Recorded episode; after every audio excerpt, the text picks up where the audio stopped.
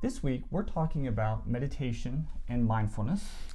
And on today's podcast, we're going to talk about a bit of a backlash that has uh, come up against meditation uh, and just some warnings against, you know, buying into this uh, backlash right. because, well, you know, th- there's always a backlash that tends to happen. Anytime right. there's a movement for anything, there's a backlash that tends to happen that comes uh, out of nowhere, uh, or is some from some um, um, isolated right. incident or circumstance, and then it's uh, attempted to be um, generalized to everything else. And so right. we're going to talk about that today.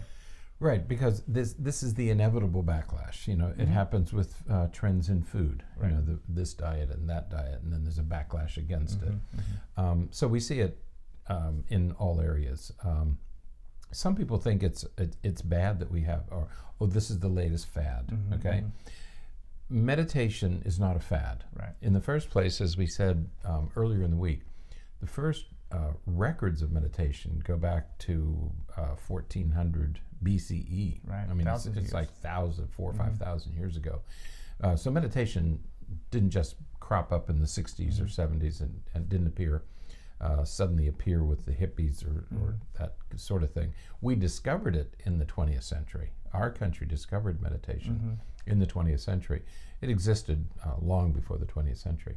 Um, and the at, at issue here is that there are some studies now coming out saying that perhaps um, we shouldn't, workers shouldn't be allowed to meditate. There right. was a, there was a movement that said workers should be able to meditate at work, mm-hmm, that, a, that mm-hmm. a short break will make them more productive, right? Or to make them less stressed, uh, or to make them better, um, uh, better mm-hmm. uh, employees, better, better workers. And so, the interesting uh, thing about this article is that they're talking about a research study mm-hmm. that was done by mm-hmm. two professors at business schools. Mm-hmm. One at um, Minnesota, University of Minnesota, um, mm-hmm. and the other at um, Catholic. Uh, Catholic Lisbon School of Business and Economics. Yeah. I, um, obviously in, in Spain, okay, or Portugal, yeah. Portugal, okay. Lisbon, right? Portugal. Yeah, I think so. Yeah, it's Portugal. I don't know. It is. Um, so, anyway, these these two got together and, and conducted this study, and in the study said, uh, based on our research, we're not sure that uh, managers should allow their employees to to meditate. Right. Mm-hmm. The results of their study says that suggests that meditation decreases motivation, right. and uh, and quote might seem counterproductive to in a workplace setting. Right. Right.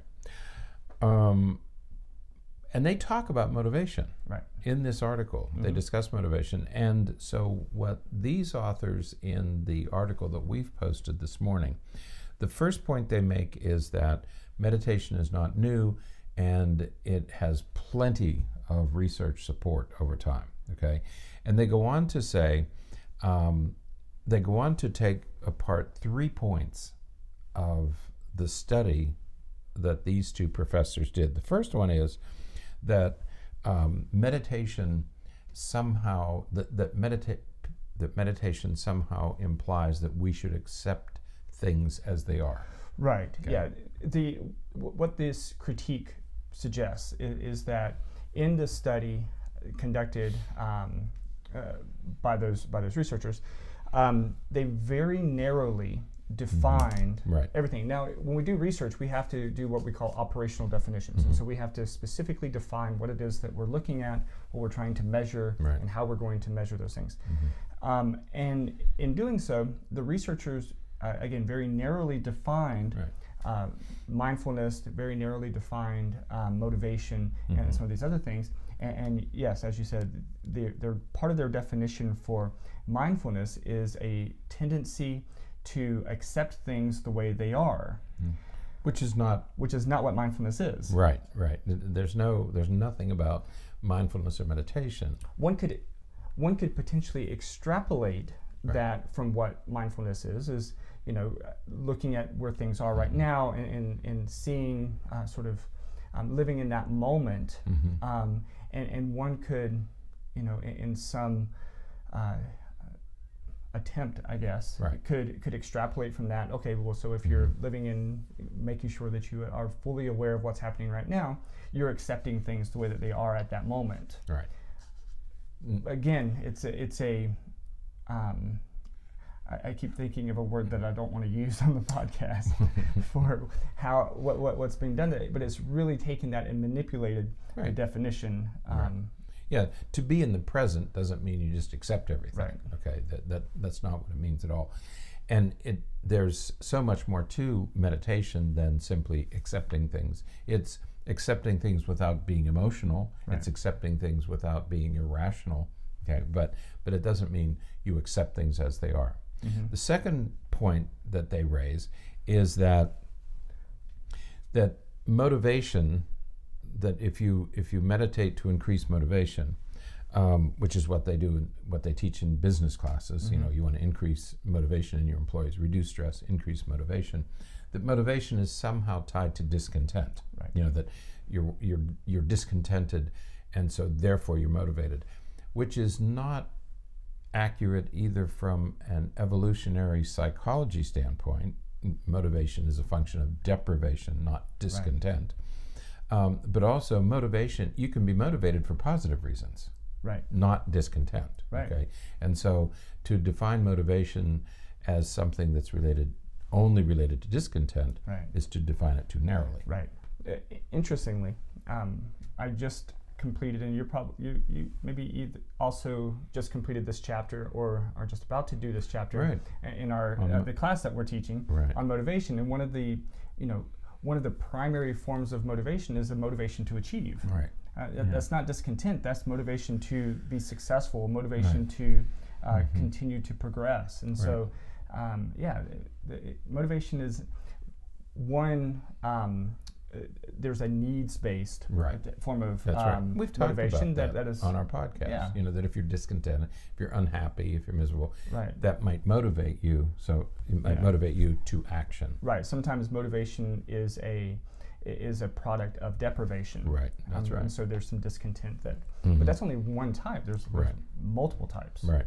And the third critique of the article is that the training session, the the, um, the not the training session, the meditation session mm-hmm. for each of their subject for each mm-hmm. of their subject uh, study participants was eight to fifteen minutes. A right. single session of eight to fifteen. Right. Now, obviously, right. you're not going to get, I mean, I don't know anything that will work in, in, I don't know anything that will work in eight to fifteen minutes. Right. A single session of eight to fifteen minutes. Right. It would be very, very difficult. I mean, I could think of some, but the Geneva Convention prohibits us from using them. You know, right. So. Right. But it, but it, the, the point is, is that, you know, if you're taking individuals who have never use meditation right. or, or mm-hmm. do not regularly use meditation mm-hmm. and then you're saying, here, watch this eight to fifteen minute video right. um, uh, or mindfulness meditation that is um, playing on your computer mm-hmm. and then you're using that as a basis for your conclusions, ah, right. there's a lot of problems with that. That's right, that's right. And so so what the authors of the article we posted um, say that there's there's three shortcomings in this study, partly definitional and partly procedural. Mm-hmm. Okay. Then they go on to talk about what the research, the thousands of research articles that have been written, what they say about this. And before we get into those uh, four advantages, or three advantages, um, the authors of this study are Richard Davidson and Daniel Goleman. The the authors of the article that we're posting Um, was by was by Richard Davidson and uh, Ariana Huffington. Right, but if you go to the bottom, mm-hmm. it's a it's a it's a study that was written by Davidson, Huffington, and throughout the article they quote Goleman and Davidson. Mm-hmm. Richard Davidson is at the University of Wisconsin. He's probably one of the leading brain researchers in the world right, right. now, and he's been around for as forty years, thirty, forty years. Right. Okay? He's done some of the groundbreaking research in depression and mm-hmm, brain function. Mm-hmm. So th- these are guys, and Daniel Goleman wrote about emotional intelligence. Mm-hmm. Okay, wrote the book on emotional intelligence. So these are two uh, professionals who really know what they're doing. Right. I mean, we're we're standing on the shoulders of giants here, and so that's issue number one: is that is that the critique um, was written by people who really know their way around this. And what Davidson and Goleman did in their book on this topic is they reviewed six thousand studies. Right, they wrote a book entitled Altered Traits. Right, um, that, which that is co- covers this. Which is impo- Altered Traits is really important. Right. I mean, that's the crux of this thing, because right. what they say is that if you meditate, if you learn to meditate well, mm-hmm. and you do it for at least eight weeks, mm-hmm. uh, you will get enduring trait-like changes. Mm-hmm. That somehow, and we're not sure how because we haven't been able to articulate that, that repeated meditation will create trait-like changes, obviously, in the brain. Mm-hmm. And so um, that's the first benefit of uh, meditation, right. is that it will create, you and I were talking earlier this morning about mm-hmm. medication changing the brain. Right. Not the only way to change it. Right, absolutely. Okay? Here's another way mm-hmm. you can change the brain without medication. Absolutely. Um, so that's number one, you get enduring traits. And that was a bit of a surprise. Mm-hmm. We knew you would get short-term relief of stress. Mm-hmm. This, this more enduring changes in the brain were, I think, unanticipated. Right, right. Because remember, the, the difference between state and trait, state is at any particular moment, you mm-hmm. know, what your characteristics are, how you're experiencing your world at that particular moment. Right. Traits are your tendencies to how, how you're, what what is your tendency to experience the That's world. Right. And so right. if you're if you have state isolated times when you become very agitated right. or angry, if you have trait anger, you are that person who, you know, is just sort of, there's always anger just underneath the surface that's ready to come out at any time. Right. So, and if you want to change that, mm-hmm. if you're dissatisfied with right. that, uh, if you if you you've had a um, tendency to release that anger mm-hmm, mm-hmm. more quickly than you like, or that's good for you, um, this is a technique you can use. You, yes, you can take medication. Right. It's one way to do it. Here's another technique, a non-pharmaceutical technique that you mm-hmm. can use that appears to change the brain over uh, long periods of time. Right. Mm-hmm. Yeah, so so it, it creates those st- uh, trait changes. It we, we know that it significantly in- increases your ability to focus, to, mm-hmm. to relieve stress, to right. decrease anxiety, to improve your mood. Um, I mean, th- there are a multitude of advantages to um, practicing, right. regularly practicing meditation. Right. Um, At the end of the, toward the end of the article, they give sort of testimonials from a number of different companies, and and you you'll all recognize the first one. It's Aetna, mm-hmm. uh, the insurance company. Uh, there are some others that they mention about the advantages mm-hmm. to their employees right. of instituting um, regular um, places mm-hmm. and times where employees are encouraged to use meditation. Right. Okay, so in some offices, some newer offices, they actually have rooms right. that you can go to and, and meditate. Um, but the uh, head, the C E Os of these companies, uh, they mention one, two, three, four mm-hmm. companies are encouraged, encouraging their employees. Yeah. They do meditation. They're encouraging their employees to pick up the practice. Absolutely. I'm going to change the way I meditate. Yeah. I used to med- we talked yesterday in the podcast that we meditate when we run. Mm-hmm. Okay, and that used to be my form of mm-hmm. meditation. I quit running for some reasons, but I have to find a new way to do it, mm-hmm. um, and it, I'm long overdue. Mm-hmm. So, people are advising me that I should do yoga, which is a form of meditation. Mm-hmm. Okay, I guess, mm-hmm. right, one of the ways to meditate. Um, but we're going to talk about that tomorrow, and yeah. throughout the week we'll talk about what kind of meditation is best suited to you, right? Because everybody.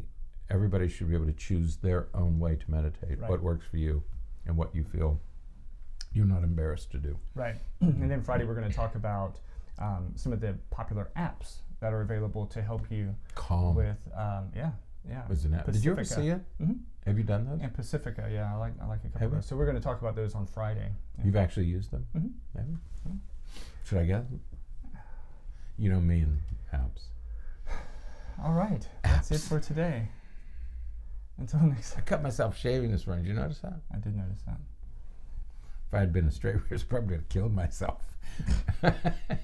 You know, because I don't have any. When I saw it, I was thinking, why would, would you? you? Why would you have your razor up there? But I guess you know, a lot of people have oh. to shave more of their face than I have. to I was shave. in a hurry this morning. Well, I, I never have to shave I, there's just a couple of places that okay. I have to work on. So if you see it, it's not jelly on my lip. It's I'm still bleeding to death. So all right. I apologize for that. All of a sudden, this has turned into a graphic podcast. All right. Until next time, stay happy, stay healthy, and forget to be afraid.